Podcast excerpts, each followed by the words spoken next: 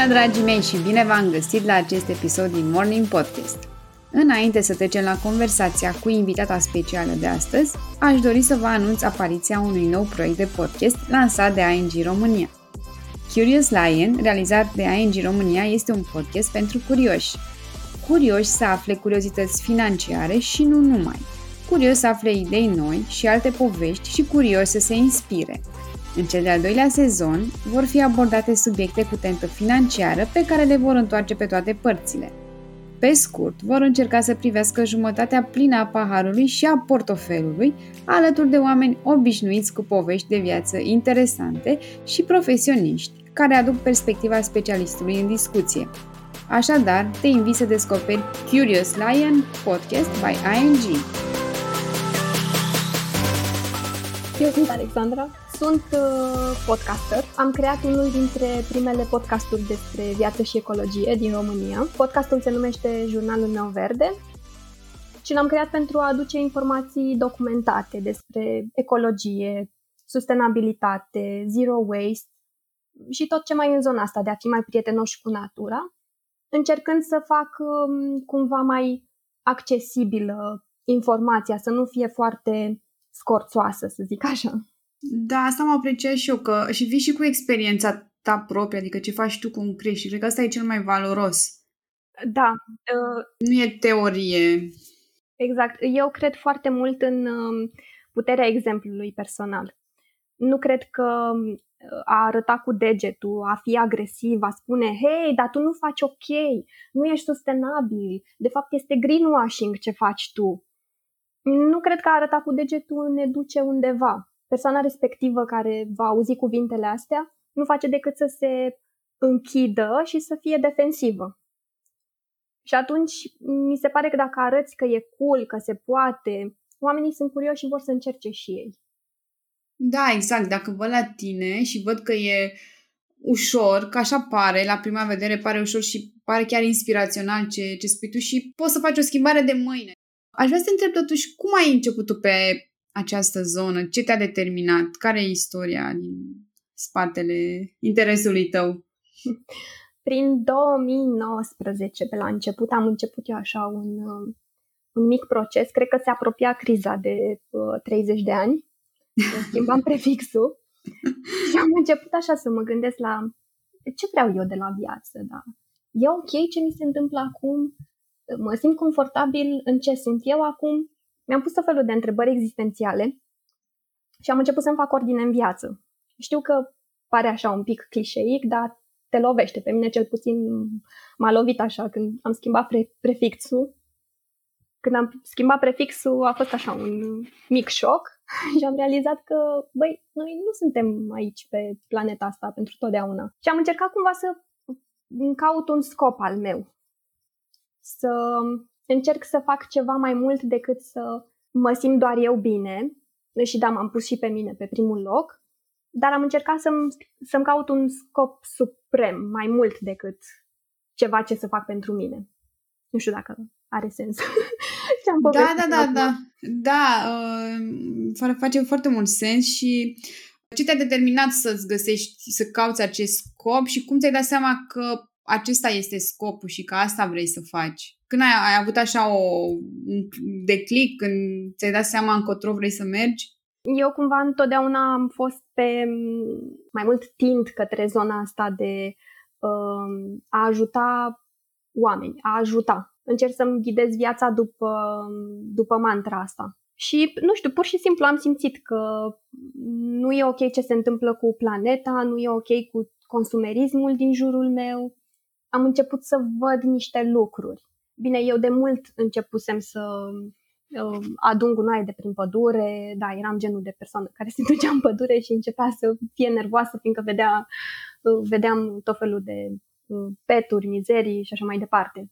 Și în 2019, când am început să fac curățenie în relații, în absolut tot, am schimbat în viața mea, am zis, ok, e momentul să fac mai mult. Dacă tot mă atrage zona asta și vreau să fac uh, o diferență și să fac ceva mai mult, să fac ceva cu adevărat uh, de impact și ceva ce să pot măsura. De exemplu, podcastul, um, YouTube-ul, Instagram, se poate măsura. Poți să vezi uh, câți oameni rezonează cu tine, poți să vezi câți, câți oameni ți-au dat subscribe și așa mai departe, câți apreciază ceea ce faci până la urmă. Aș vrea să ne întoarcem un pic la partea asta de ordine în viață și de curățenie, că mi se pare foarte interesant. Uh, cum ai proceda concret sau cum a fost? Că cred că toată lumea simte la un moment dat așa, știi, să, să, să-și dea un reset și să o ia cumva de la capăt, de la zero. Da, pentru fiecare este diferit. Nu aș putea să spun că ce am făcut eu se poate aplica la toată lumea. Ideea este să faci foarte multă introspecție, să te înțelegi foarte bine ce anume ai nevoie și să-ți oferi lucrurile de care ai nevoie. Să nu rămâi, de exemplu, în uh, relații toxice, în uh, relații în care nu neapărat că nu înveți nimic, că înveți de la fiecare persoană pe care o întâlnești în viața ta, poți să înveți uh, o grămadă de lucruri. Dar cumva să-ți dai mai mult interes să înțelegi ce vrei și să-ți oferi. Cred că asta e secretul. Și tu cum ți-ai oferit? Păi după ce am stat așa și m-am gândit mai mult uh, timp, am început să renunț la relațiile care nu mai mi-aduceau ce aveam nevoie. Am renunțat la, nu știu, la jobul pe care îl aveam. Am încercat să-mi caut un alt scop și altceva ce, ce vreau eu să fac. Și introspecția asta ai făcut-o în scris? Um, nu, ai făcut-o, tot, nu știu... Totul, totul se întâmplă în mintea mea. totul se întâmplă în mintea mea și mă gândesc foarte mult. Eu uh, rumec foarte mult ideile înainte de a spune niște lucruri și înainte de a face niște, uh, niște acțiuni. Și nu te încarci mental tot timpul fiind în starea asta de... Ba da, dar uite, e un alt lucru pe care l-am învățat, să vorbesc. Uh, asta e un lucru pe care mm, l-am învățat mm, recent, cred că în ultimul an, ultimul an jumătate, am început să mm, încep să mai vorbesc cu oamenii din jurul meu, în care am încredere și să le să vorbesc despre ceea ce simt. Cumva ca la terapie, da, cu prietenii. Înseamnă că ai prieteni care sunt foarte buni și știu să asculte. Da, da. Este foarte important să ne înconjurăm, cum am zis și mai devreme, să ne înconjurăm de oameni care, care ne aduc ceva mai mult de ce avem noi nevoie. Aici pare ușor, dar până la urmă dacă te întrebi, ok, unde găsești oamenii aceia de care chiar ai nevoie, că poate nu, nu fac oh, parte dacă din... Am ști, dacă am ști, Gabi. Cred că ne-am duce direct. Ne-am duce păi asta zic, că fiecare cred că are așa, băi, uite, mi-aș dori să uh, am niște prieteni care să fie, să mă asculte, să empatizeze cu mine, să fie acolo. Dar de fapt e, știu răspunsul. Răspunsul este că trebuie să fii tu așa și apoi vor veni și, exact. Exact. și oamenii către tine. Exact, exact. Uh, podcastul uh, acesta este în special despre um, obiceiurile bune ale oamenilor și mi-aș dori foarte mult să povestim despre ce obiceiuri, cu ce obiceiuri noi ai, uh, ai descoperit tu că pot fi sustenabile și care sunt obiceiurile tale de zi cu zi, bineînțeles, pe, pe zona asta de sustenabilitate. Huh. Este un subiect uh, foarte complex, zona asta de sustenabilitate, de ecologie um, foarte, în, mare, în foarte mare parte um, am încercat să reduc. Deci ăsta este primul pas pe care eu l-am făcut, să reduc din lucrurile pe care le cumpăr, din lucrurile pe care le folosesc, să fac un declutter. A, apoi, cu cumpărat lucruri eco, cumva e mai, um, e mai complicat pentru că trebuie să-ți dai timp să înțelegi anumite uh, ingrediente, să înțelegi uh, produsele respective.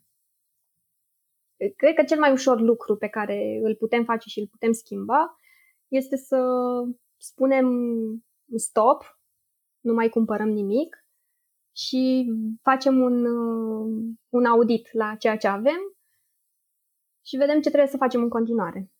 Da, pe mine mă fascinează foarte mult ideea de minimalism și mi este atât de greu sau acum poate e mai ușor, dar mi-a fost atât de greu, mă pasiona ideea de minimalism și în același timp îmi cumpăram lucruri, știi, ceea ce pare absurd, dar așa se întâmpla. Cu care, nu știu, un, un pas sau concret ce, de unde să începi?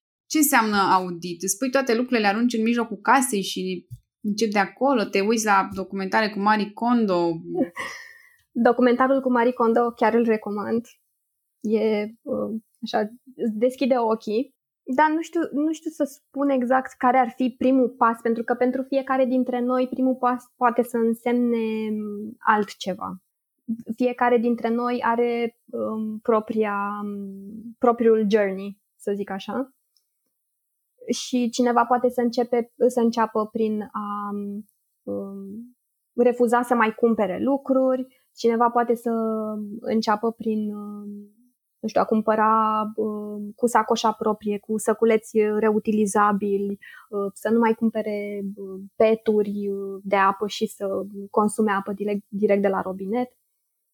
Sunt o grămadă de uh, pași care pot fi considerați primii. Depinde fiecare ce se simte mai confortabil să facă și ce e mai ușor pentru persoanele respective să facă. De asta spun că n-aș putea să spun care e pasul ideal.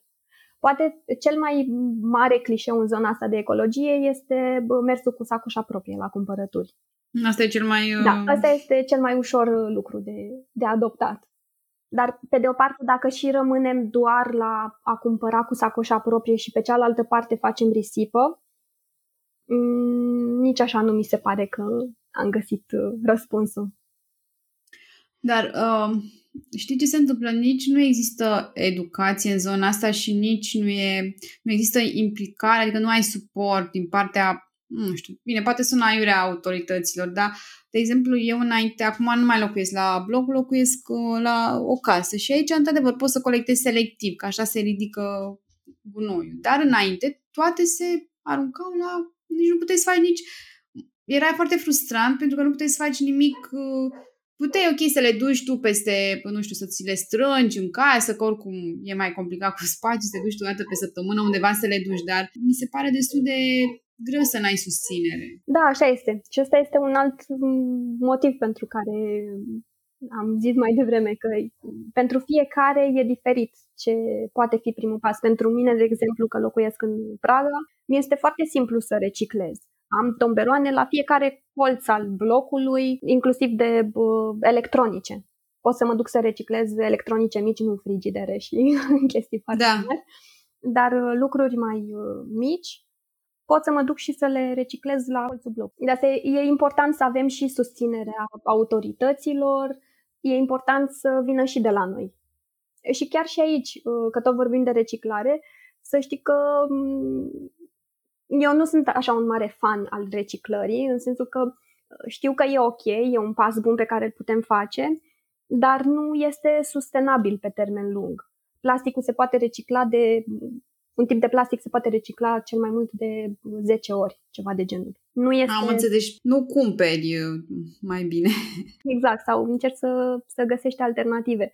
Și pe lângă asta, chiar și aici, unde există deja o cultură împământenită, deja lumea știe că trebuie să recicleze, chiar și așa, când mă duc la tomberoane, văd um, plastic murdar văd lucruri care nu sunt selectate cum trebuie, văd oameni care pun în uh, tomberoanele de uh, sticle, sticle cu uh, încă cu lichid înăuntru, adică sunt aproape pline, nici măcar aici nu se face cum trebuie reciclarea. Da, dar oricum e un pas în plus față de...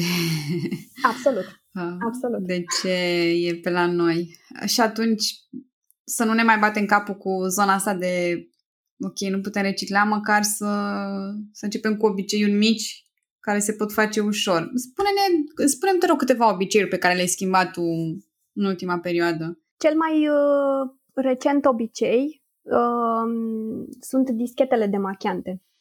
Doamne, și m-am ferit atât de mult să uh, fac schimbarea asta, nu știu, mi se părea că um, e complicat să folosești dischete, dischete de machiante reutilizabile. Mi se părea super, super complicat. Însă treaba e foarte ușoară, materialele sunt um, foarte ok cu pielea. Am găsit niște dischete de machiante foarte ok și am renunțat să mai cumpăr uh, dischetele clasice de unică folosință și îmi cumpăr, uh, mi-am cumpărat uh, dischete reutilizabile pe care le spăl după fiecare utilizare și nu mai arunc atât de multe dischete. chiar dacă trebuie să-mi cumpăr apă micelară sau demachiant sau mai știu eu ce, tot mai scăpăm de, de ceva uh, gunoi. Mm. Și asta poate fi un pas super mic. Să cumpărăm niște uh, produse eco, să înlocuim cu ceva reutilizabil. Și ce alte obiceiuri te-au mai, uh, ai mai schimbat? Că bănuiesc că acum uh, stilul tău de viață e destul de ecologic în, din multe puncte de vedere. Bine, n-aș uh, spune că e destul de ecologic, pentru că și eu mai am foarte multe lucruri de schimbat. Consider că am foarte multe lucruri la care vreau să lucrez, să le schimb câteva obiecte pe care le foloseam, bețișoare de urechi, la fel nu mai folosesc din cele de plastic, folosesc din uh, cele de bambus și bumbac. Mm, săpun solid, la fel ăsta mi se pare un lucru foarte ușor de schimbat. Uh, să folosești în loc de gel de duș sau săpun de mâini, să folosești uh, săpun solid, care nu vine ambalat în plastic. Um, folosesc săculeți de legume și de fructe. Când mă duc la magazin, pun în săculeții mei, nu pun în pungi de plastic. Nici dacă sunt din acelea biodegradabile. Uh, și acolo cu biodegradabilitatea e o poveste mai complicată pentru că um, nu se precizează pe majoritatea ambalajelor. Chiar am făcut un episod de podcast despre treaba asta. Pe unele ambalaje nu se precizează, cred că pe majoritatea, nu, nu se spune în ce condiții sunt biodegradabile produsele, ambalajele respective. Și atunci cumva nu știi dacă poți să pui în compost, dacă poți să arunci pur și simplu, dacă se biodegradează în aer liber pe stradă. Toate lucrurile astea ar trebui precizate pe ambalaj și, din păcate, nu, nu se precizează. Așa că cel mai bine e să renunțăm la uh, orice fel de plastic, să încercăm pe cât posibil și să găsim alternative dacă se poate. Și dacă nu găsim, asta e acum, na, Măcar că am încercat și noi ceva să facem. Dar cum te-a ajutat pe tine personal această călătorie spre sustenabilitate? Ca și evoluție, da. ca și dezvoltare? Cred că cel mai mult m-a ajutat um, partea asta, să nu cumpăr foarte multe lucruri. Efectiv de vreun an cred că am un an, nu am mai cumpărat uh, absolut nimic în afară de mâncare, aproape. 90%, hai să zicem, că poate au mai fost un, două, trei obiecte. Dar am renunțat inclusiv la um, a cumpăra cărți. Efectiv, am pus pauză am zis, e momentul să mă gândesc de ce anume am eu nevoie. Și vreau să spun că încetând să mai cumpăr inclusiv cărți, am citit mai mult decât am citit în viața mea până acum. Wow. De la început, de la vreau să dezvoltăm, un, să dezvoltăm puțin ideea asta. De la începutul anului am citit uh, 9 cărți, cred, dacă nu mă înșel, în 3 luni aproape. Pentru că mi-am făcut cumva uh, ordine, nu mă mai apasă tot teancul ăla de cărți de pe noptieră, pe care îl făceam inevitabil uh, și îmi selectez mult mai bine titlurile pe care vreau să le citesc. Și le comanzi pe Kindle, nu? Sau... Uh, am și Kindle, am uh, și pe tabletă deci pot să-mi cumpăr și e-book. Am abonament la Script uh, și am și cărți fizice.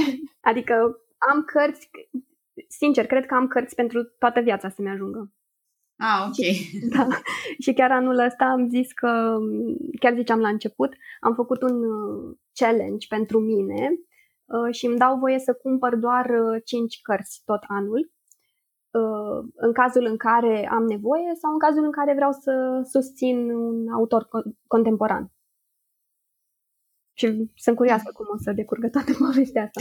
Recunosc, deci cel mai dor din a cumpăra lucruri, nu mi-e dor de uh, machiaje, nu mi-e dor de haine, nu mi-e dor de absolut nimic, mi-e dor de cărți. Cumva aici mi se pare că mi-e mai ușor, pentru că în continuare librăriile, uh, magazinele cu cărți în general, toate sunt închise, nu poți să te duci să mai miroși și tu o carte nouă. Și mi-e ușor, că nu, nu mă tentează să intru în magazine, dar uh, e destul de greu. Chiar sunt curioasă la sfârșitul anului să pun pe hârtie așa tot ce am simțit și tot ce am, uh, ce am făcut și să-mi fac așa o introspecție, să văd cum, cum au decurs lucrurile. Uite, vreau să, să fac și o completare aici referitor la cărți. Ieri era o promoție din asta online la un uh, magazin din asta online de cărți și erau toate la jumătate de preț și mi-am pus, cred că în 5 minute, 6 sau 7 cărți în coș. Apoi am stat, m-am uitat la ele, m-am gândit, ok, oare eu dacă aș vrea să citesc acum ceva pe lângă cărțile pe care le-am, le-aș citi pe astea sau le-am, le cumpăr pentru că sunt reduse și că mă încântă prețul. Hai să mai aștept un pic și mi-am dat seama că de fapt era doar de preț, n-aveam, nu țineam neapărat să le citesc. Și prețul, dacă eu vreau să citesc o carte, ă, chiar indiferent de cât va costa, o să o cumpăr pentru că îmi doresc foarte mult să citesc informația de acolo. Și atunci de multe ori suntem păcăliți de reducerile mm-hmm, acestea, mm-hmm. știi? Și uh, cumpărăm niște lucruri uh, din uh, impuls fără să ne gândim dacă chiar avem nevoie de ele și probabil că e la mai multe, la, la mult exact. mai multe lucruri. Exact. De fapt, despre asta este vorba. Cumpărăm uh, din impuls, cum ai zis și tu. Cumpărăm fără să ne gândim dacă chiar avem nevoie, dacă chiar o să folosim lucrul acela. Ne cumpărăm lucruri pe care le folosim o dată sau o dată pe an. Ceea ce e incredibil. La câți oameni sunt pe planeta asta și să facă toți același lucru. Nu știu, e overwhelming când mă gândesc la treaba asta. Da, uite, apropo de cărți, și ziceam că am început să citesc mult mai mult de când am făcut challenge-ul ăsta să nu mai cumpăr. Cred că cumva, ca să-mi și demonstrez eu mie, uite că tu de fapt citești foarte mult și meriți să-ți cumperi cărți. Dar uh, am început să citesc dimineața. Am început să citesc dimineața ca să, na, să am mai mult timp să-mi demonstrez eu mie că citesc și mi-am inclus în rutina de dimineață această parte de citit. Uite, ai adus uh, subiectul meu preferat în discuție. Care este rutina ta de dimineață? Am aceeași rutină în fiecare zi. Nu contează că e în timpul săptămânii sau în weekend. M-am obișnuit să fac același lucru, să nu fie cumva disruptive weekendul. Um, și am aceeași rutină de mai bine de un an dacă mi-amintesc bine. În principiu mă trezesc pe la șase jumătate, șapte. Uh, nu-mi setez alarmă. Uh, m-am obișnuit să mă trezesc în jurul acestor ore. Urăsc alarma din tot sufletul meu.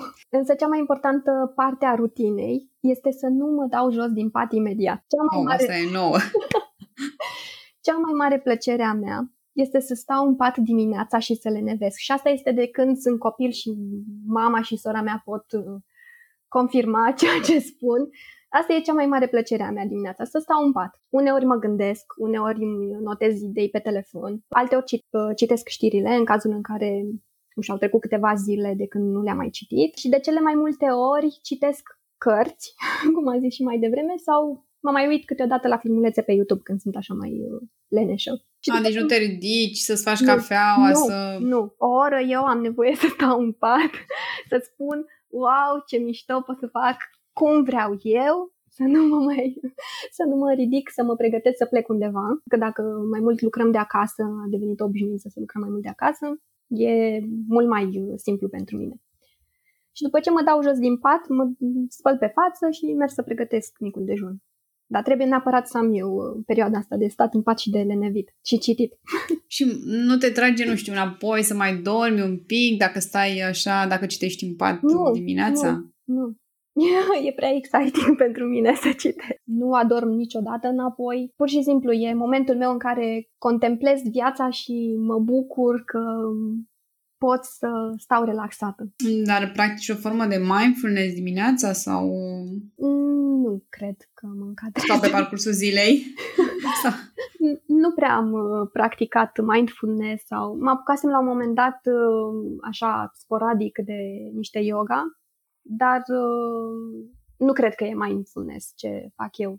Bine, eu cumva așa sunt mai optimistă de fel și încerc să tratez lucrurile în felul ăsta, dar uh, nu, nu meditez, nu practic mindfulness. Da, știu, lumea vorbește foarte mult despre lucrurile astea. Am zis că o să încerc și eu la un moment dat și o să mă documentez mai mult pe pe tema asta pentru că recunosc că nu știu prea multe. Bine, ce faci tu e tot o formă de... Deși uh, unii spun că meditația înseamnă de fapt să nu ai gânduri, ceea ce mm-hmm. este absurd, că nu ai cum să stai ca omul normal așa să stai fără gânduri. Exact. Adică e Asta este ceva care... Mea. Cum văd așa o formă de mindfulness e că te uiți la ele din exterior, adică nu intri acolo în problemă și bănuiesc că tu faci deja asta cu, prin acea contemplare și prin faptul că te-ai dat seama că ai nevoie de ordine, să-ți faci curățenii în viața, adică astea nu le poți obține dacă nu te uiți din afară, mm-hmm. cumva, știi? Și dacă ești acolo în problemă, n-ai cum să vezi anumite lucruri. Da, ți-am zis, eu nu numesc mindfulness, nu numesc meditație, pur și simplu numesc momentul de stat cu gândurile mele și de analizat lucruri. Ce-mi place mie mai mult. Uh, și ce cărți te-au influențat pe tine în ultima perioadă cel mai mult din cele citite? Cărți. Unul din subiectele mele preferate. Ultima carte care m-a influențat cel mai mult a fost Pământul nelocuibil. E scrisă de um, David uh, Wallace Wills. Sper că am pronunțat bine numele. Și mereu o recomand când am ocazia. Chiar am scris și articol pe blog, am făcut și un episod de podcast cu această recomandare, am recomandat și pe Instagram când mai vedeam câte ceva, mai recomandam. Uh, autorul este un jurnalist american uh, cunoscut pentru scrierile sale despre schimbările climatice. Și cartea cumva prezintă în mare parte scenarii posibile din viitor.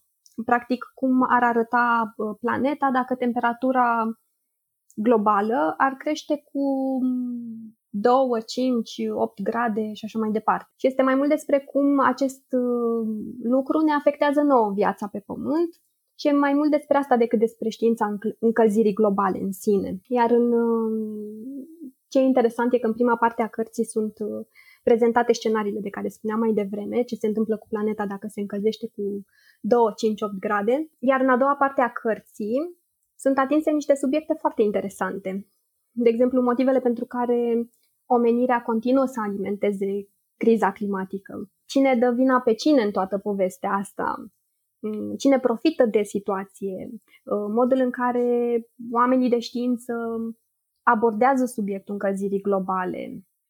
Uite, problema plasticului, politică, tehnologie, etică. Ce m-a impresionat pe mine e faptul că am reușit uh, într-un final să găsesc într-un singur loc o imagine completă a problemelor de mediu cu care ne confruntăm în momentul de față cred că ai văzut și tu, de obicei când citim despre schimbările climatice, ne sunt arătate doar piese din tot puzzle-ul ăsta mare. Fie uh, inundații, fie incendii, uh, fie dezastre, dar toate sunt prezentate separat unul față de celălalt. Și cumva ajungem să credem că există un singur personal, uh, personaj negativ, cum e cazul plasticului, că tot am vorbit de plastic.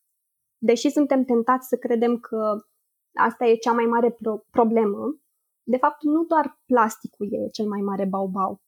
E o combinație de mai multe lucruri. Și în cartea asta găsim toate informațiile astea.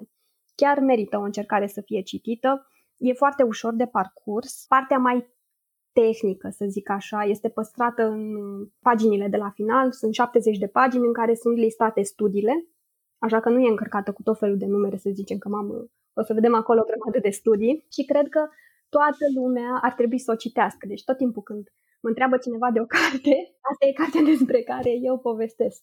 Toată lumea, adolescenți, adulți, politicieni, oameni de afaceri, pentru că pământul ne tratează la fel până la urmă.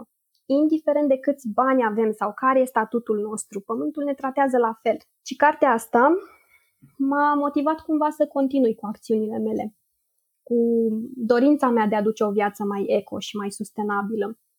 Și până la urmă că sunt oameni care spun că da, schimbările climatice nu există, că de fapt este un loop în care suntem noi și că asta se întâmplă din nou și din nou. Și chiar dacă schimbările climatice nu sunt reale, ce putem pierde dacă încercăm să fim mai atenți cu mediul, dacă încercăm să nu mai uh, poluăm?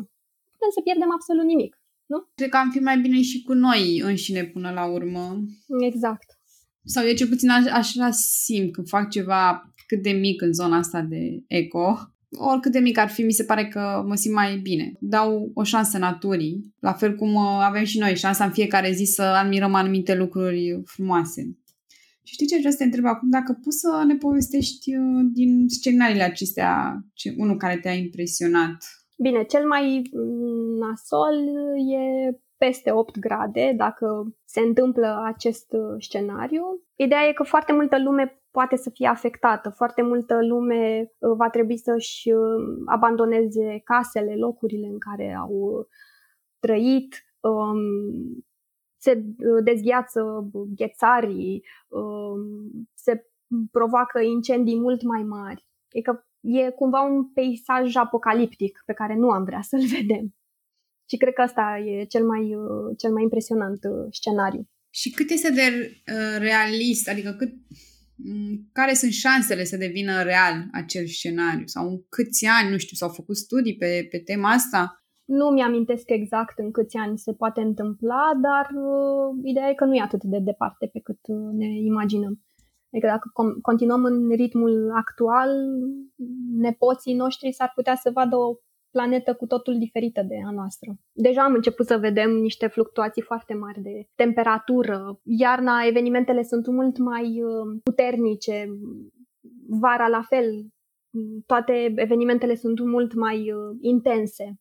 Furtunile, totul devine mult mai intens pe măsură ce planeta se încălzește. Adică mă gândesc că deja a început uh, acest proces de încălzire, de distrugere ușor, ușor. Crezi că dacă fiecare ar schimba câte ceva, puțin ar influența cumva acest proces?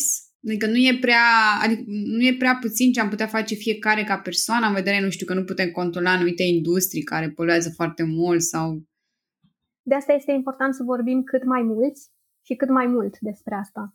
Pentru că niciodată nu se știe când uh, un politician poate să fie um, afectat, să zicem, de uh, ceea ce află. Sau, nu știu, poate o persoană um, care are uh, tendințe din acestea de a um, merge către politică, se decide, băi, trebuie să fac ceva, să mă implic mai mult. În momentul în care vezi toate detaliile astea și se vorbește din ce în ce mai mult, începem să vedem și că lucrurile se mișcă un pic. Oamenii încep să vorbească și la nivel mai înalt despre, despre lucrurile astea. La fel cum uh, marile companii uh, încearcă acum, unele reușesc, altele mai mult spre greenwashing, să schimbe un pic modul în care procedează, să schimbe un pic produsele, să schimbe uh, logistica, de exemplu, cred că puțin câte puțin, dacă ne facem acolo uh, puținul nostru, putem să influențăm mai mulți oameni decât ne putem imagina. Știu, dacă ne gândim la ce lucruri nasoale se pot întâmpla, pare foarte mic că uh, eu nu mai cumpăr haine și că mi-am cumpărat câteva produse eco. Pare o chestie foarte mică la nivel individual. Dar dacă facem fiecare, puțin câte puțin, se adaugă și altul e impactul. Ce înseamnă greenwashing? Greenwashing e în momentul în care companiile mai mult vorbesc despre ce ah, acțiuni okay. sustenabile fac ele decât să facă propriu zis. Adică în momentul în care uh, scoți o colecție uh, de produse să zicem, le numim produse, o colecție sustenabilă de produse, dar pentru tine toată compania, tot procesul logistic nu este sustenabil absolut deloc, mm, este greenwashing, din păcate. Da, practic te și folosești de ideea că e sustenabil și de fapt trebuie un, un flux complet, un proces complet de la materiale până la rezultatul final. Pentru că sustenabilitatea, dacă tot vorbim de sustenabilitate, Uh, bine, definiția sustenabilității e că um, aceasta e o dezvoltare care satisface nevoile din prezent fără a compromite generațiile viitoare de a-și satisface propriile nevoi.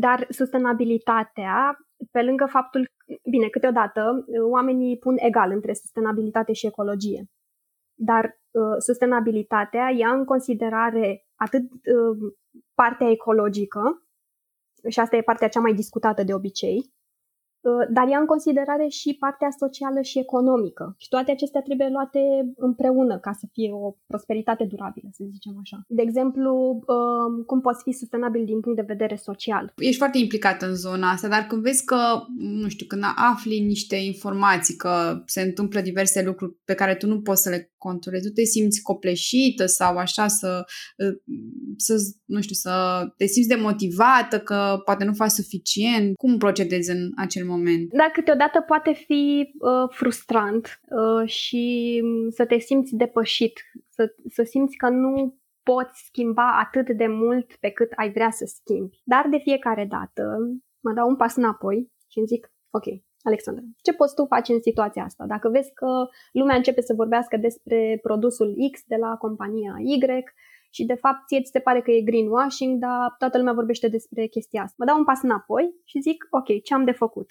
Păi uite, pot să fac un episod de podcast în care să explic ce înseamnă ecologie, ce înseamnă sustenabilitate, ce înseamnă greenwashing. Să încerc să fac un uh, video pe YouTube, să uh, povestesc uh, mai multe despre lucrurile acelea, dar fără să arăt cu degetul. Deci eu chiar mi-am propus și știu că nu e bine să fac treaba asta, cum am zis și mai devreme. Nu vreau să arăt cu degetul, nu vreau să spun compania X și Y, uite ce fac. Chiar cred că până la urmă eu știu, cel puțin am speranța, nu neapărat cred, dar am speranța că și marile companii vor schimba într-un final lucrurile. Dar asta doar dacă începem să vorbim.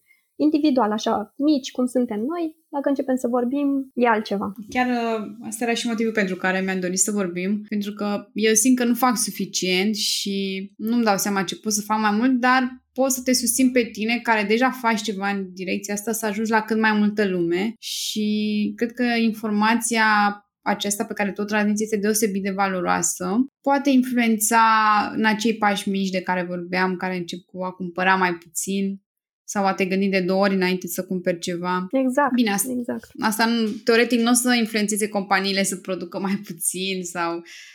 Dar uh, se creează o educație ușor, ușor în, în zona asta de consumerism care... Și e vorba și de cerere până la urmă. Dacă noi schimbăm modul în care cerem lucrurile să fie făcute, noi suntem educați și cerem lucrurile altfel, companiile fie se conformează, fie vor apărea altele care vor satisface cererile. Da, corect, corect. Și aici sunt industrii care s-au transformat, de exemplu, cum e la make-up, care sunt, o, poate nu la noi, dar în afară sunt multe companii care produc produse mai eco, să zic, uh-huh, uh-huh. și își doresc foarte mult să fie certificate și dacă uh, am început pe acest trend, cu siguranță se va schimba, cum ai zis, ori o să apară altele noi, ori uh, se, va, se vor adapta cele care au deja uh, experiență în, pe acele produse sau servicii. Da, și fiecare poate să facă câte puțin. Câte puțin, câte puțin, putem să influențăm și uneori influențăm mai mult decât uh,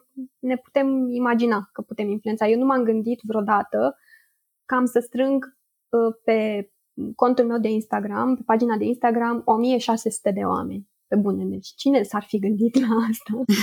să pot să strâng atâția oameni care să fie interesați de ceea ce povestesc eu acolo. Și mai mult decât atât, apropo de Instagram, ce mi se mai pare mie foarte important când vorbim de partea asta de ecologie, de sustenabilitate, este să ne încurajăm unii pe ceilalți, să nu ne vedem ca o competiție. Adică oamenii care încearcă să facă uh, schimbări mici, oamenii care încearcă să facă niște lucruri în direcția asta, să fie uniți între ei. Și ăsta e și motivul pentru care am făcut la un moment dat două episoade de podcast în care am vorbit despre cum să-ți crești comunitatea eco cum să, efectiv, lucruri pe care le poți face ca să-ți crești comunitatea, să ajungi la cât mai mulți oameni. Asta dacă vrei să o faci public sau dacă vrei să o faci privat. Depinde cum vrei să influențezi. Vizibil, să te vadă mm, toată lumea și oameni care nu te cunosc sau în, în mediul tău, prieten, familie și așa mai departe. Dar e foarte important să, ne, să fim uniți. Aș vrea să te întreb dacă ai avea un billboard pe care ar putea să-l vadă toată lumea, ce mesaj ai pune pe el? Cred că ar fi trăiește-ți viața ta. Cred că ăsta e mesajul pe care l-aș pune. Mie personal mi s-a schimbat viața complet în momentul în care am început să fiu mai atentă la nevoile mele și să nu mai trăiesc viața după cum uh, îmi dictează societatea și să nu fac lucruri pentru că așa se face. Pur și simplu să-mi trăiesc viața mea. Da, mesajul ăsta mă gândesc acum că se poate înțelege, trăiește viața ta, adică vezi, veziți cumva de treburile tale. Adică, și asta e, nici asta nu e greșit. Ceea ce nu e greșit dacă stau să mă gândesc acum, să ne ținem sfaturile necerute pentru noi. Să nu încercăm să dăm sfaturi atunci când nu ne sunt solicitate. Asta și mai e și partea că să te uiți cumva în interior să vezi tu ce ai nevoie cu adevărat. De multe ori avem impresia că avem anumite nevoi, dar de fapt nu sunt ale noastre. Sunt ale familiei, ale șefilor, ale exact. oricui altcuiva. Decât noi.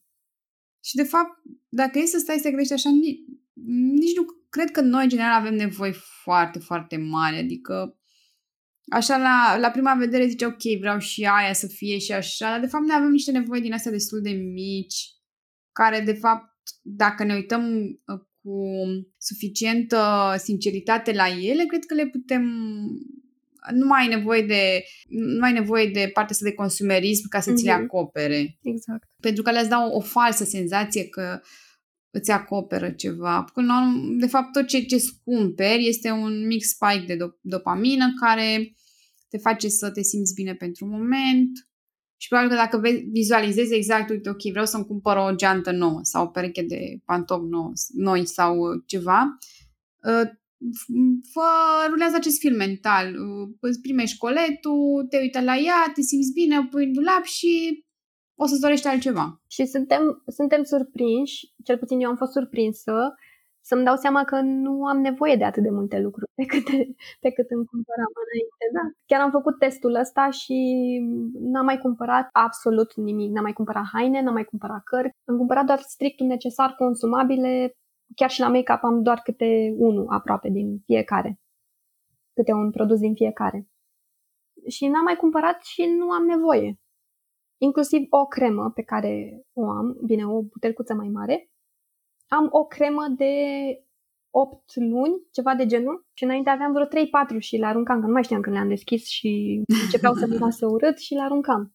Adică chiar nu avem nevoie de foarte multe lucruri. Trebuie să te analizezi destul de bine, să-ți analizezi comportamentul, să, ca să, să fii suficient de convins că nu ai nevoie de... Așa este de...